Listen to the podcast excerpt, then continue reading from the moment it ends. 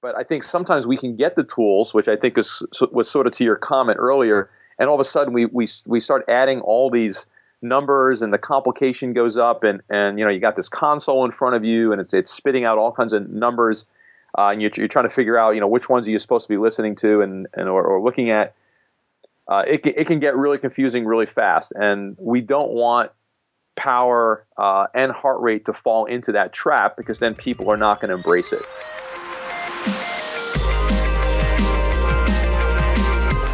Hi, and welcome to another Indoor Cycle Instructor Pro podcast. I'm John McGowan, and joining me is Cycling Fusion Master Instructor Tom Scotto. Hello, Tom. Hello, John. Just so everybody knows, and because we sound like we're sitting next to each other, hopefully, uh, that I'm in Minneapolis and you're sitting where?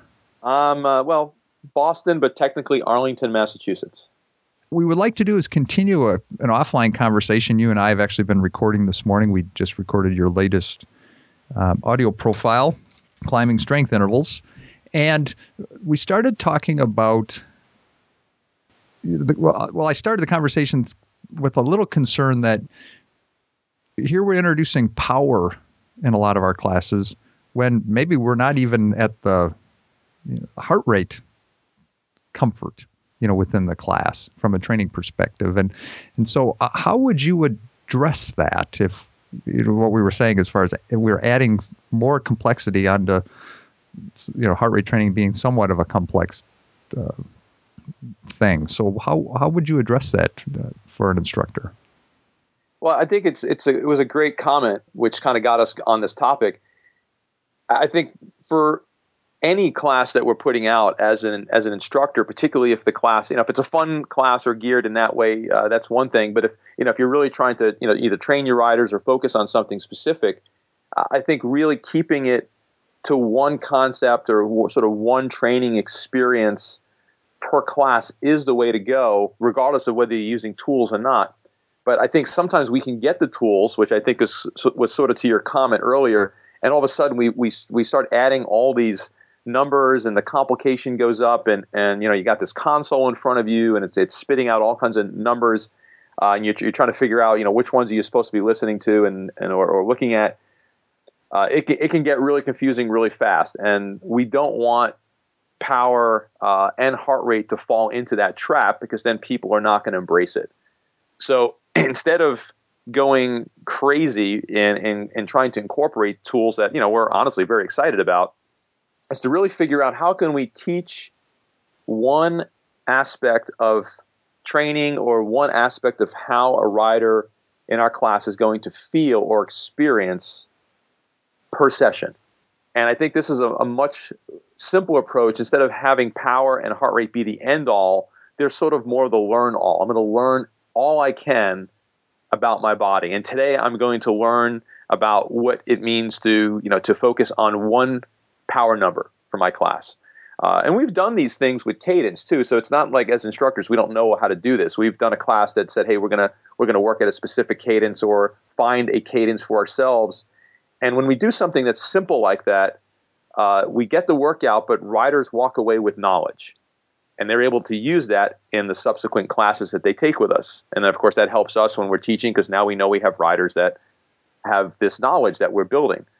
So I think to your fear, and, and I had the same fear of all this complexity and tools, I think if we take that approach that the tools are not there to add all these cool little widgets and things to our classes, but they're there to help learn how our body is responding to a workout or just learn something about ourselves.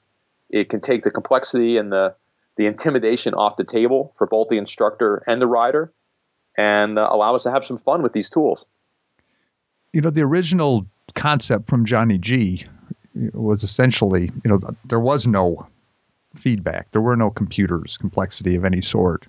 And it was all based on pretty much your perception of feeling. And although I do need to credit Johnny for being, uh, you know, a huge advocate of heart rate monitors and and, and, their use. Uh, and again, yeah, my concern is that we're going to lose people.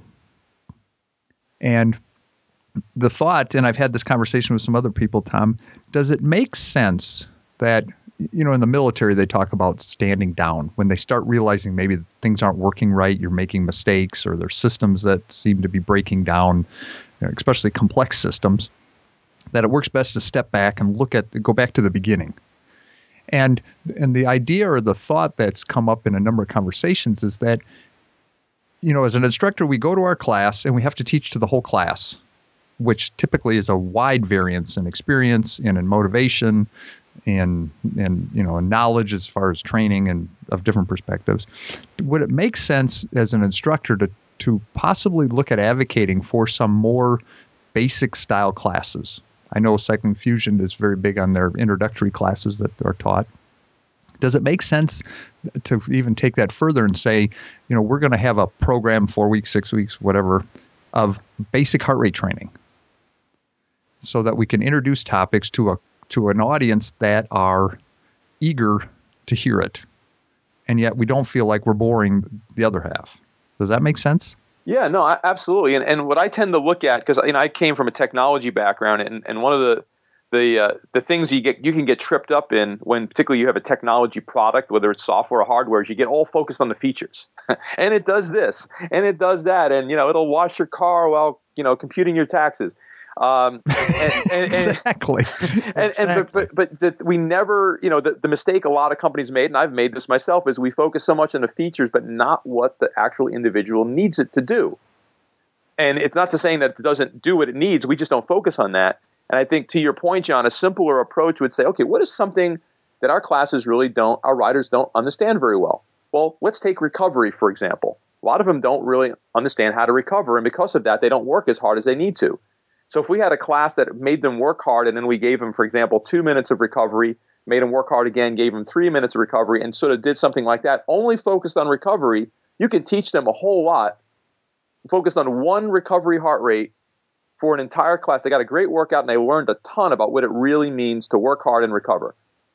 So, very simple concept to your point. I think if we looked at what are the different things that our riders are missing and maybe not getting their fitness where it needs to be, we can put together some very simplistic classes that teach some big lessons. You know what, Tom? That sounds like a great idea. Where, as instructors, I know I fall into this trap all the time. Is you feel like you need to tell them everything about everything, and and you're very right. If you can find a way to deliver just one message through the course of an hour class, you're probably going to be much more successful communicating it if you can introduce a single topic, particularly one that you can get them to experience the feeling of, you've hit a home run. Because you are the master instructor, can you give us all permission to not feel like we have to teach them everything that we know in an hour? You do not have, you do not need to teach everything to your riders that you know in one hour. How's that, John? Is that okay? Perfect. Perfect. Yes, because I, I, I sense that in a lot of us, you know, the need to to talk a lot. And so the, within heart rate training, for example, it would make sense then to potentially do a, one class just all focused around T1, your aerobic threshold, correct? Right. Which is, right. and just uh, explain that to everybody because that is a, I've been using the term just riding along to describe that base of zone three is based on the, you know, the the training zones that I use. But explain that concept of T1. So for those that may not understand the difference between T1 and T2. Yeah, well, it's looking at the two different uh, inflection points. I mean, if we're looking at them from a breathing standpoint, which is a lot of you know what we're doing in class, we either call that you know respiratory or ventilatory, which are two words most people know. Uh, but the first change in your breathing or your your ventilation is what we're looking at is that low threshold, the threshold one or T1 as we're abbreviating it. Uh, and then as you continue to increase your intensity level, at some point your breathing response changes again. And if you were to draw a line that mapped this out, sort of a line that went diagonally from the bottom left to the top right, uh, it would go straight for a period of time, and then it would have a little bend and start to go up uh, as your first change in breathing and it would go a little bit farther, and then it would bend up again. So another inflection, uh, and that would that second inflection or high threshold is what we're calling threshold two or T two. Correct. Or what a lot of us have called anaerobic threshold or compared to lactic threshold as well, correct? Right. Yeah, there's been a number of terms. I, I, think the biggest change in the industry has probably been the the one threshold to two. You know, in the cycling industry, we focused on lactate threshold heart rate, which always indicated the T2. Uh, so now we have uh, even in lactate threshold heart rate, they have you know L1 and L2, and they have V1 and V2. So everyone's added the you know the, the two thresholds to their methodology.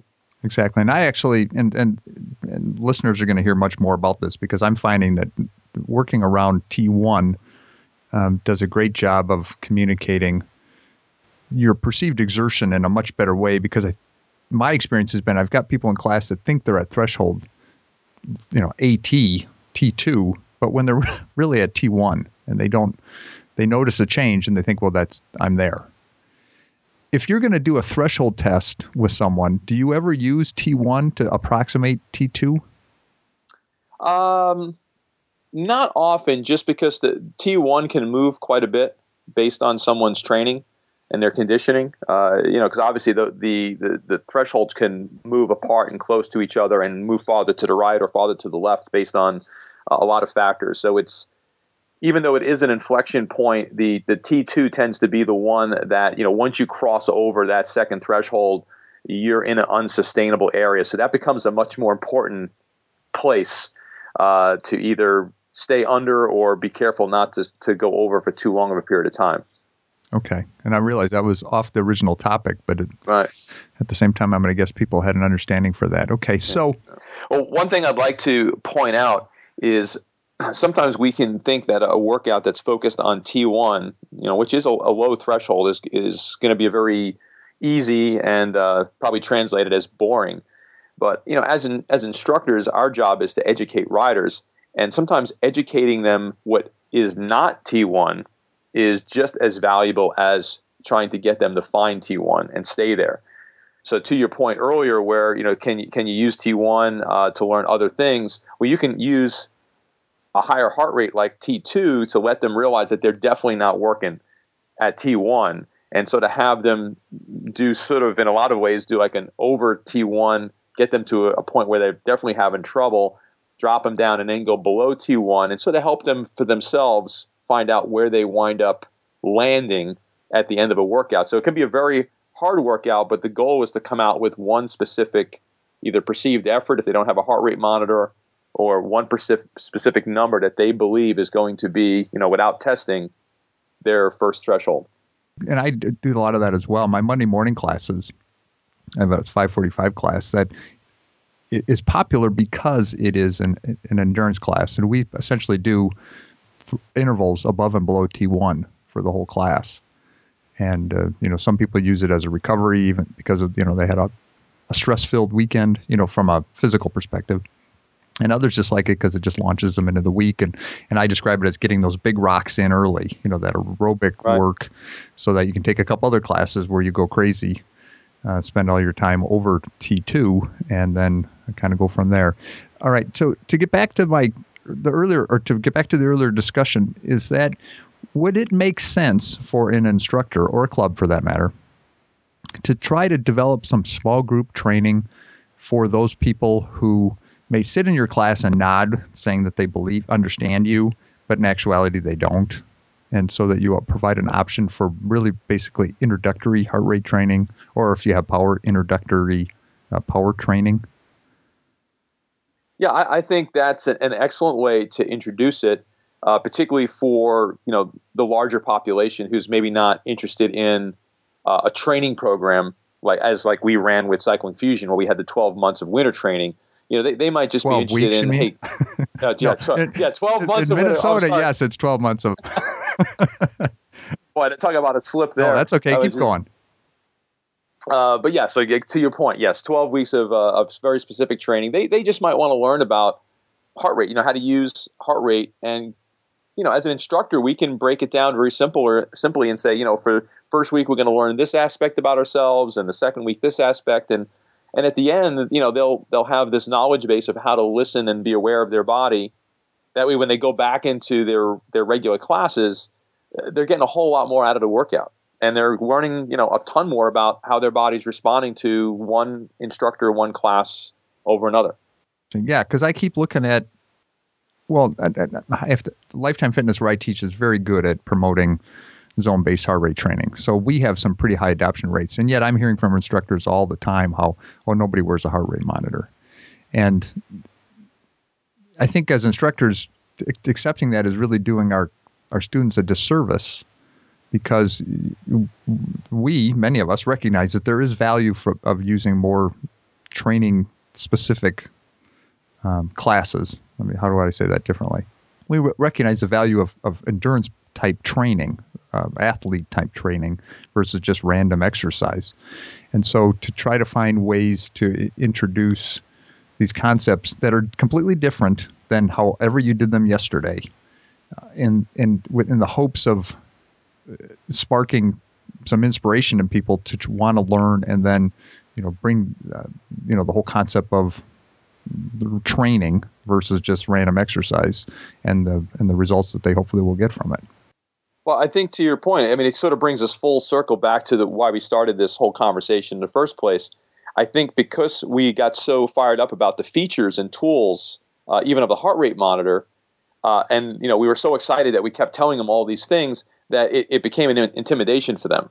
Whereas if we had a class that was focused on one aspect of heart rate training, at the end we and I say this at the end of my classes, and I usually get one turnover a week. And what I mean by that is one person a week comes up to me and follows up with an email asking what is the heart rate monitor I recommend. And because usually at the end of the class I'll say not to put them down, but if you had a heart rate monitor, here's one additional value you would have been able to see in the class. Not that they didn't get it, but they would have actually seen it. And if you don't, you know, say if you had a heart rate monitor, you would have gotten this and the ambient and the delta, and you, you know, you, you do that at the end of the class, and, and you've lost them. So I think there's a lot more to this simplicity and this sort of single concept um, teaching experience per class uh, that we're we're talking about here. Interesting. Well, it's something we'll have to pursue in the future. And absolutely. And, and for those listening, we would love your comments and, and uh, ideas as to whether this would make sense to you. So, Tom Scotto, Cycling Fusion and Stage 5 Cycling, and presenter at the upcoming Indoor Cycle Instructor Pro Conference. Thanks for being on today. Always a pleasure, John.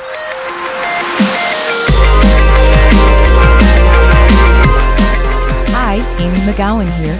In my role as the official hostess of the Indoor Cycle Instructor Pro Conference, I'm inviting you to join us in Boston on September 30th, October 1st, and 2nd.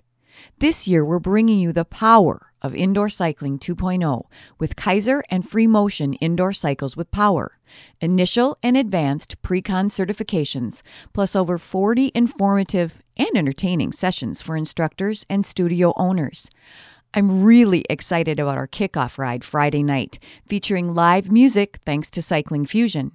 Last year was an absolute blast, and this year promises to be even better. Participants last year asked us not to let the conference get too big or too impersonal, so we're capping registration at 200. Register today at indoorcycleinstructor.com forward slash conference. I'm so looking forward to seeing you all this fall.